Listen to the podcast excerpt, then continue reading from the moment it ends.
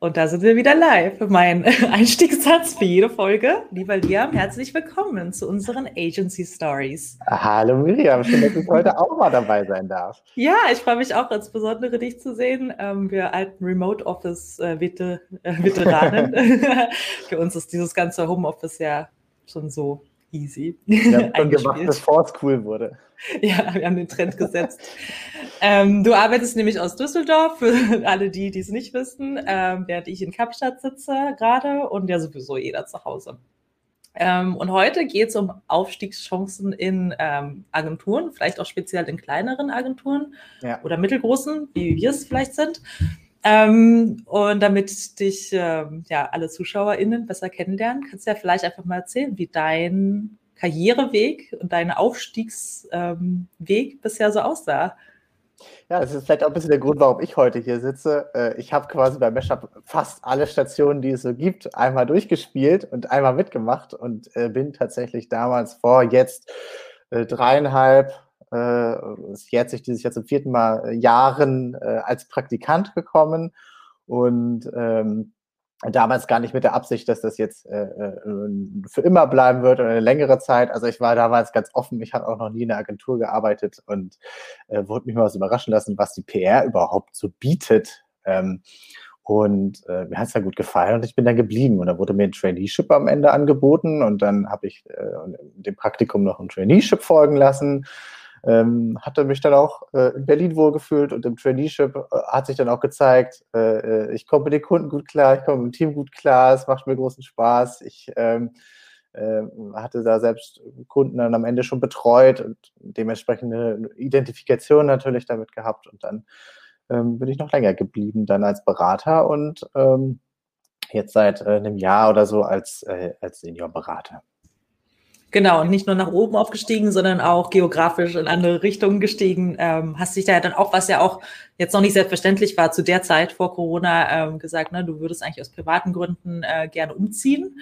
Genau. Und ähm, hast einfach mal gefragt, ob das irgendwie auch ginge. Und wir haben alle überlegt, so, hm, wie lange bleibst du denn dann, wenn du eh erst mal woanders wohnst und so, aber bist jetzt auch so lange geblieben, wie ich eben, wie du jetzt schon bei uns bist. Was ja auch nochmal interessant ist, ne? Das ist ja nicht nur ähm, das äh, der Weg ist. Aber heute geht es um Aufstiegschancen nach oben. Ähm, und du hast jetzt gesagt, du hast ja ein Traineeship angeboten bekommen und dann hat sich da der Weg eben so ergeben. Aber wie stark hast du das dann selbst in die Hand genommen? Du kannst ja mal auch erzählen, was du vielleicht für äh, Fäden hinter den Kulissen hast äh, ziehen lassen. Ähm, naja, also ich äh, denke, man, man bekommt es nicht angeboten, wenn man nicht selber sich natürlich dafür qualifiziert und sich äh, dafür behauptet. Und schon im Praktikum äh, habe ich halt äh, Verantwortung übernommen und ähm, äh, ja, mich reingehängt und versucht mehr als das zu machen, was eben von einem Praktikanten oder einer Praktikantin erwartet wird. Ich meine, da gibt es dann natürlich eine Erwartungshaltung, einen Horizont und ich habe immer versucht, den äh, nicht nur zu erfüllen, sondern zu übertreffen. Und es gibt da mal eine ganz schöne Anekdote von meiner damaligen Teamleiterin Mira. Äh, ich hatte, glaube ich, einen Tag Urlaub oder so und musste dafür natürlich, wie wir alle, eine Übergabe machen für den Urlaub. Und das war nur ein Tag oder so, aber trotzdem war diese Urlaubsübergabe länger als ähm, als es eigentlich, als man eigentlich erwarten würde für einen Tag von einem Praktikanten. Und ich glaube, das war so ein, ein Beispiel, so eine Anekdote dafür, dass dann gesehen wurde, okay, der hat Lust, der hängt sich rein, der will vielleicht mehr. Und dann hatte, äh, äh hatte ich auch Verbündete, die, äh, äh, die dafür so gesorgt haben oder die das auch wollten, dass ich eben noch länger bleibe und in dem Team bleibe. Und das wollte ich eben auch. Und dann ist das so seinen Weg gegangen. Das muss ich auch sagen, das ist tatsächlich auch ähm, für uns als Geschäftsführerin und HR-Verantwortliche ähm, das beste Indiz, wenn das aus dem Team kommt. Ne? Also ja. Also wenn die Kolleginnen äh, und die Teamleiterin ähm, sagt, so, ey, der Liam, bevor der geht, ne, der ist ja. jetzt irgendwie nur noch einen Monat da, den müssen wir unbedingt eigentlich behalten, lässt es die Situation gerade zu. Natürlich kann man ja nicht jeden Praktikanten weiter einstellen, das geht ja gar nicht ähm, in dem Ausmaß, aber wenn man halt von dem Team den Zuspruch bekommt, von wegen, die dürfen wir nicht gehen lassen, so, ne? Und dann dein eigener Wunsch auch da ist, dann ist es halt das Beste, was man haben kann, wenn man ja. sich dann in der Situation erlauben kann, jemanden einzustellen, weil gerade PraktikantInnen, die ähm, ja, die sieht man halt als, ja. als Chefin auch nicht jeden Tag so, ne? Diese, die, die bleiben relativ unsichtbar, wenn sie sich nicht sichtbar machen. Und da ist natürlich auch manch einer vielleicht introvertierter, was auch total okay ist, aber schon mal so als Tipp für auch Introvertiertere, ne? Dann holt euch Verbündete und äh, wenn ihr wirklich denkt, ihr, ihr seht da eine Perspektive, dann ähm, lasst halt die auch mit für euch sprechen, die äh, vielleicht auch einen besseren Draht schon zu den EntscheiderInnen ja. haben, sondern ja. Einerseits das und sucht euch eine Nische oder ein Projekt oder eine Spezialisierung oder ähm, bei mir war es dann damals äh, bestimmte Projekte, die ich dann selbst sehr vorangetrieben habe und umsetzen wollte. Und das macht einen natürlich ein Stück weit unersetzbar in dem Projekt.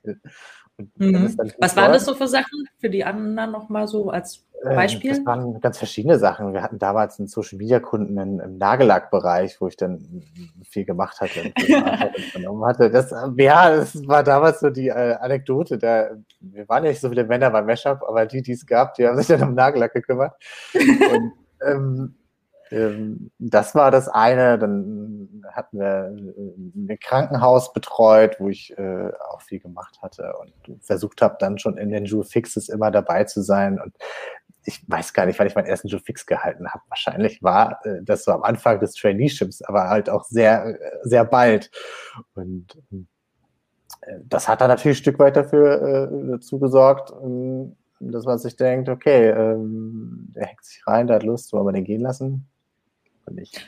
Ja, und was, wenn also ich mich noch erinnere, korrigiere mich, wenn ich das, äh, manche Sachen vielleicht falsch in Erinnerung habe.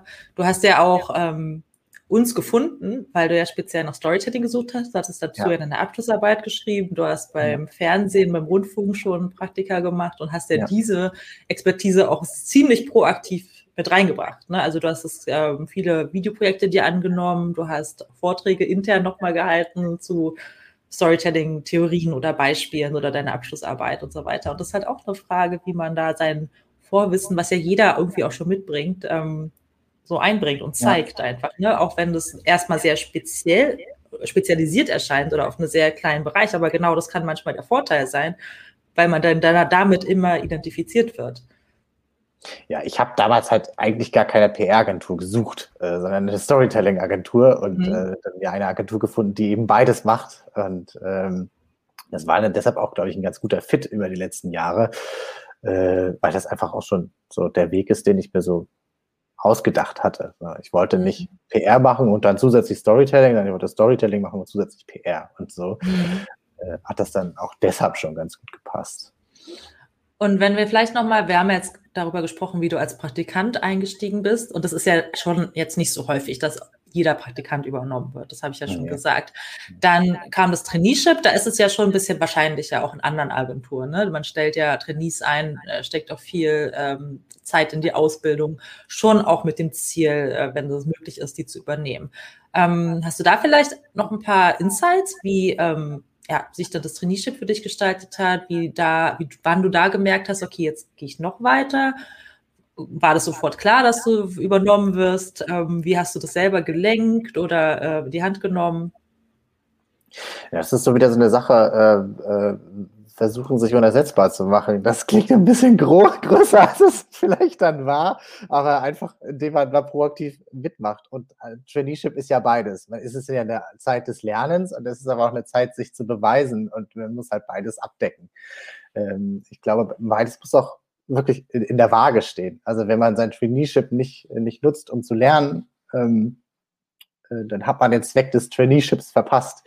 Wenn man aber das Traineeship äh, nutzt, um nur zu lernen, ähm, äh, dann ähm, fehlt so ein bisschen die Grundlage, wie man danach einsteigt und weitermacht. Und deshalb auch der Appell an alle Trainees, das so ein bisschen äh, immer versuchen auszugleichen. Also proaktiv mitarbeiten und gleichzeitig aber jede Gelegenheit nutzen, um sich weiterzubilden und zu lernen. Und das habe ich im Traineeship natürlich auch gemacht. Wir hatten ein Trainee-Projekt, wie das bei uns alle Trainees haben. Ähm, wir haben sogar ein neues damals aus dem Boden ähm, entstehen lassen. Das war eine Videoreihe zu Besuch bei, wo wir verschiedene Redaktionen besucht haben. Es sind dann, glaube ich, am Ende des Jahres vier Videos daraus entstanden, wenn ich das richtig im Kopf habe. Äh, drei, vier, ich glaube, ich glaube, es waren vier.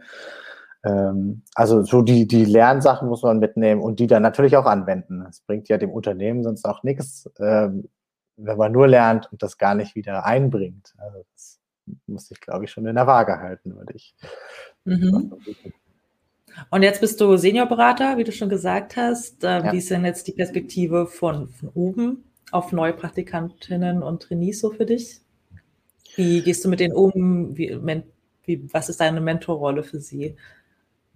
Also erstmal versuche ich, äh, denen natürlich eine Kultur zu ermöglichen. Ähm, man kann alles, man kann Fehler machen. Also so wie wir es ja auch im Unternehmen leben, versuche ich das natürlich in das Team weiterzutragen. Äh, man kann Fehler machen, man kann sich weiterbilden. Äh, man soll auch mit jeder Anmerkung, die man im Gegencheck in irgendeinem Text mal macht, äh, danach auch einen Erkenntnisgewinn haben. Ähm, und ähm, eine Sache, wo ich auch das selber lernen musste, so über die, über die letzten Jahre und auch, glaube ich, noch Lernpotenziale habe, ist, Leute auch nicht an eine kurze Leine zu nehmen, sondern sie auch mal machen zu lassen. Das sind ja die, die Aspekte, die mir dann zum Ver äh, Erfolg verholfen haben, dass man mich machen hat lassen. Und das versuche ich natürlich auch weiterzugeben. Und ähm, das ist auch nicht immer einfach aus eigener Erfahrung. Nein, man ja auch, man hat ja viel Wissen gesammelt, man will das ja auch alles weitergeben und man will ja alles, ja. die Fehler verhindern, die man selbst gemacht hat, ne? Und dann auch mit guter Intention helfen. Aber ja, wie du sagst, es ist ein, ein aktiver Prozess, das nicht zu machen manchmal. Manche können es besser, manche weniger.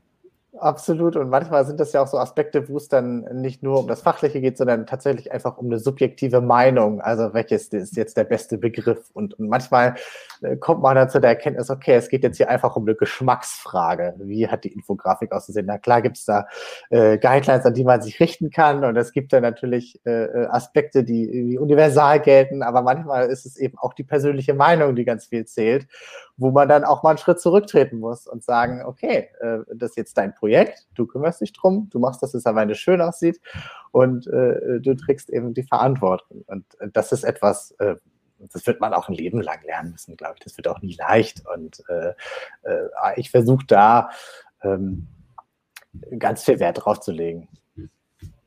Und ähm, jetzt bist du, äh, so leite ich die gleiche Sache wieder neu ein. Ähm, Seniorberater, wie ich schon gesagt habe. Äh, wie sieht denn dein weiterer Weg aus? Jetzt bei uns gibt es ja noch eine Stufe quasi, jetzt offiziell von dem Weg, was man von anderen kennt, das ist die des Teamleiters. Und danach ist es ja schon, und das ist ja vielleicht auch noch die Frage, die generell im Raum steht, Aufstiegschancen in kleineren Agenturen. Ähm, irgendwo ist da ja auch dann eine Decke erreicht. Ja. Was sind deine Überlegungen? Also es geht jetzt nicht um deine spezielle Karriereplanung, die du hier auf LinkedIn kundtun musst, aber ähm, deine Überlegungen auch vielleicht so nach außen hin, was, wie man sich ähm, quasi auch langfristig in einer kleineren oder mittelgroßen Agentur entwickeln kann.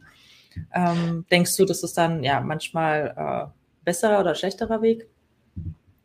Äh, ja, also wie du meintest, äh, dass man irgendwann eine Decke erreicht, ist natürlich in kleinen Unternehmen systemisch äh, so vorgegeben. Aber die Decke ist, äh, ist ja nicht nur überall, sondern sie ist ja äh, breit und ähm, dieses Bild jetzt nicht so weit ausführen, aber man kann sich auch nach links und rechts entwickeln. Man kann sich auch da seine Projekte und seine Nischen suchen. Äh, wo will man sich vielleicht spezialisieren? Ist es die klassische PR? Ist es vielleicht ein ganz neues Themenfeld? Wir haben einen Kollegen, der zum Beispiel dieses ganze Feld LinkedIn für uns so eröffnet hat. Äh, der erste war, äh, der das bei uns in der Agentur so beackert hat und uns alle da so mitgezogen hat. Ähm, das ist so eine Möglichkeit. Und in der PR gibt es ja noch etliche Möglichkeiten, sich zu diversifizieren. Also möchte man vielleicht äh, mehr sich auf Strategien fokussieren und sich da so sein äh, sein Bereich aufbauen? Möchte man die Vereinbarkeit von PR und SEO irgendwie vertiefen? Also äh, man kann auch links und rechts sich neue Felder erschließen, die zum Teil auch ganz neue Aufgaben mit sich bringen. Wir haben ja eine ehemalige Seniorberaterin, die jetzt Head of Onboarding bei uns ist, die Julia, die ja auch schon zu Gast war. Und ähm, das zeigt natürlich ganz eindrücklich, dass man auch im selben Unternehmen ähm, den Weg nach oben nicht als begrenzt wahrnehmen muss, sondern eher als, äh, als Leitfaden, sich auch mal anders auszuprobieren und äh, das Unternehmen auch anders zu bereichern.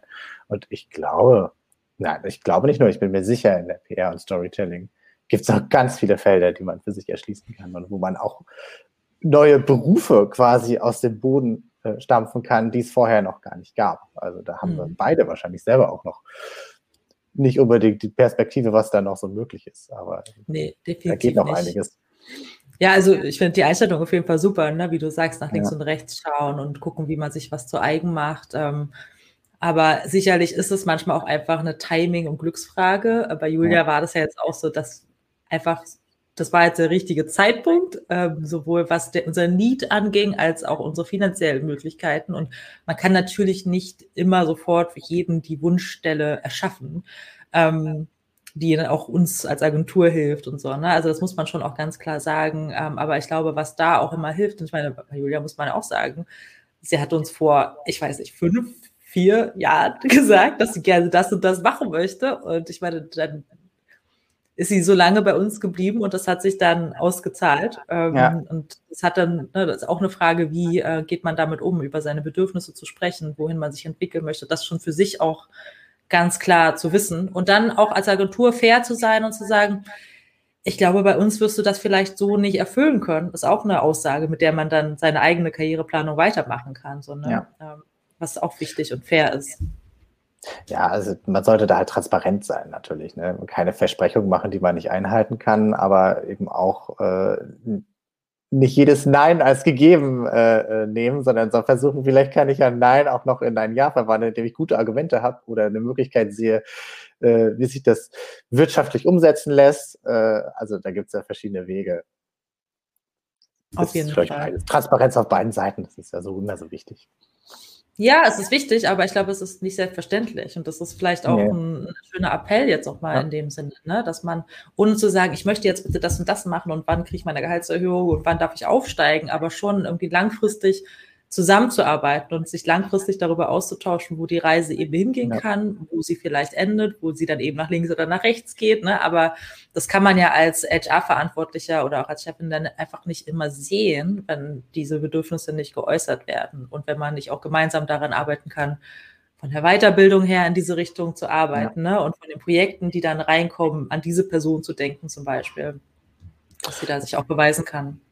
Ja, ich glaube, das ist eine Verantwortlichkeit, die auch beide haben. Ne? Das habt ihr einerseits ihr als HR-Verantwortliche und Agenturchefinnen und andererseits man selber natürlich auch, dass man sich schaut, wie kann ich mich weiterbilden, was ist überhaupt für mich relevant, ist dieses Seminar überhaupt interessant für mich oder ist es so ein Ding, was ich einfach nur auf dem Lebenslauf stehen habe oder gibt es vielleicht bessere Sachen? Also da muss man halt selber auch die Augen und Ohren aufhalten. Genauso wie ihr dann natürlich ähm, auch natürlich eure Perspektiven und Pläne habt und uns dann mhm. Tipps versorgt, was noch interessant sein könnte. Kennst du denn Leute, die in größeren Agenturen ganz andere Positionen haben, wo du vielleicht auch sagst, so das, das hat ja auch hat auch was oder es wäre gar nichts für mich, äh, wo man dann sagt, ne, man ist vielleicht ganz spezialisiert nur der Texter oder nur der Stratege oder nur der Creative Director oder so? Findest du das, das findest du das spannend oder? Also ich finde es bei großen Agenturen zunächst einmal sinnvoll, dass man das äh, nach Spezialisierung aufteilt, einfach um die, die Workflows effizient zu halten. Und natürlich hat man dann noch die Möglichkeit, sich dann noch weiter zu spezialisieren. Ähm, es ist äh, äh, klar, dass wir als, als Beraterinnen und Berater bei uns natürlich ein breites Feld abdecken, aber zum Beispiel jetzt nicht für uns sagen können, wir sind äh, äh, ausgebildete Grafiker. Ne? Dafür haben wir dann unser Netzwerk von Meshup, worauf wir zurückgreifen in den Fällen, wo wir das brauchen und eben uns da Spezialisierung einholen. Ähm, ich überlege gerade, was denn mein Feld dann am Ende wäre. Ich äh, würde es langweilig finden, mich den ganzen Tag um Grafik zu kümmern. Ich würde es langweilig finden, mich den ganzen Tag nur um Texte zu kümmern. Und ich hätte auch keine Lust, die ganze Zeit nur Social Media zu betreuen. Also ich bräuchte schon eine Position, wo ich eben mehrere Sachen abdecken kann, auch eigenverantwortlich bin. Das ist ja auch eine Sache, die mit der Größe des Unternehmens natürlich auch nachlässt, die eigene Identifikation mit derselben Aufgabe. Es ist ja auch ganz viele äh, Wissenschafts-, äh, wissenschaftliche Arbeiten dazu. Ähm, ähm, also ich bräuchte schon immer ein Feld, wo man mehrere Dinge abdeckt. Äh, ja, aber ich könnte mir schon vorstellen, dass man zum Beispiel was mit, mit BizDev mit reinbringt oder andere Aspekte reinbringt. Also wahrscheinlich mhm. wäre dann in so einem großen Unternehmen, um auf deine Frage zurückzukommen, irgendwie so ein Projektmanagement, das, was ich machen müsste, wenn man da mhm. also die Schnittstelle ist aus verschiedenen Spezialisierungsbereichen, so wie es jetzt bei uns eben auch ist, plus dass ich das äh, zum Teil einfach selber abdecke. Mhm. Und abschließende Frage vielleicht noch, wenn du nicht noch Fragen an mich hast. Ähm, als du dich beworben hast bei uns, wie lange hättest du eigentlich gedacht, bleibst du bei uns? Als ich mich beworben habe, habe ich gedacht, ich bleibe drei Monate, nämlich meine, meine Praktikumszeit. Und, ja. äh, man muss aber ehrlich sagen. Was hattest du eigentlich noch für Pläne danach? Überhaupt keine. Das hat mir dann natürlich in die Hände gespielt, dass ja. ich eigentlich dachte, ich mache danach so ein, äh, dass ich nochmal auf Reisen gehe oder äh, so eine Orientierungsphase habe. Ich hatte jetzt auch äh, überlegt, dann nochmal zu studieren zum Beispiel. Also ich war danach total offen und das war dann mhm. auch ähm, einer der, der Gründe, die es natürlich sehr einfach gemacht hat, dass ich dann noch bleibe und mich dann weiter fortbilde. Weil natürlich im Praktikum merkt man erst, was man eigentlich auch nicht kann. Man merkt natürlich, mhm. was man kann, aber man merkt eben auch, wo kann ich noch was lernen und wo habe ich meine Defizite. Und äh, das habe ich dann natürlich im Praktikum gesehen und äh, mhm. äh, auch für mich den Anspruch entwickelt, mich da eben weiter zu entwickeln. Mhm. Äh, am Ende des Praktikums, wenn, wenn ich jetzt gedacht hätte, ich kann jetzt alles, äh, äh, äh dann wäre ich ja nicht geblieben und dann ähm, hätte ich ja keine Motivation gehabt. Ja. Ja, interessant, ne? wie die Wege so, wo die Wege so hinführen oder gar nicht erst wieder wegführen, wenn es darum geht. Ähm, ja, super spannend auf jeden Fall. Ich glaube, es ist auch nochmal eine schöne ja, ist natürlich in unserem Sinne, aber tatsächlich auch, was ich schöner finde an kleinen Agenturen, ist, dass man eben so ein bisschen was von allem machen kann. Für die Generalisten ja. unter uns ist das ein schöner Weg, ähm, weil man da eben von der Kundenberatung bis hin zum, zur Headline im Text irgendwie alles so ähm, ganzheitlich irgendwie machen kann, wie du sagst, so den Bezug zu dem Warum, warum mache ich das eigentlich, für wen mache ich, schreibe ich hier diesen Text irgendwie nicht verliert, ne? Ähm, und eben diesen Anspruch an Qualität beizubehalten. Also ähm, wenn ich jetzt nicht hinter den Kunden stehen könnte, dann äh, hätte ich ja nicht die gleiche Motivation, dass das Ergebnis am Ende dann auch gut wird. Mhm. Also das kann manch einer vielleicht auch anders trennen, aber mir ist das schon wichtig, denn immer diese Identifikation zu haben. Also das motiviert auch einfach. Ja, auf jeden Fall spannend sind zu sehen, wo da hast du ja noch ein, zwei, drei Möglichkeiten auch bei uns ähm, noch äh, ja aufzusteigen, umzusteigen äh, und so weiter. Und ähm, wir können das ja vielleicht auch nochmal verbinden mit einem kleinen Aufruf, da wir ja auch zum Mai noch eine Praktikantenstelle zu vergeben haben. Wenn ihr jemanden kennt, der jemanden kennt und so weiter, wer weiß, wie lange diese Person dann bei uns bleibt oder wo das Schicksal sie hinführt. Ähm, vielen Dank dir, Liam, auf jeden Fall, dass du mal so ein bisschen Einblick gegeben hast in deine Karriere bei uns. Danke und dir ebenfalls. Und ich freue mich genauso wie Miriam über zahlreiche Bewerbungen, die nicht bei mir landen, aber äh, am Ende dann vielleicht neue Kolleginnen oder Kollegen. Genau, wunderbar. Vielen Dank und bis bald. Ciao. Bis dann.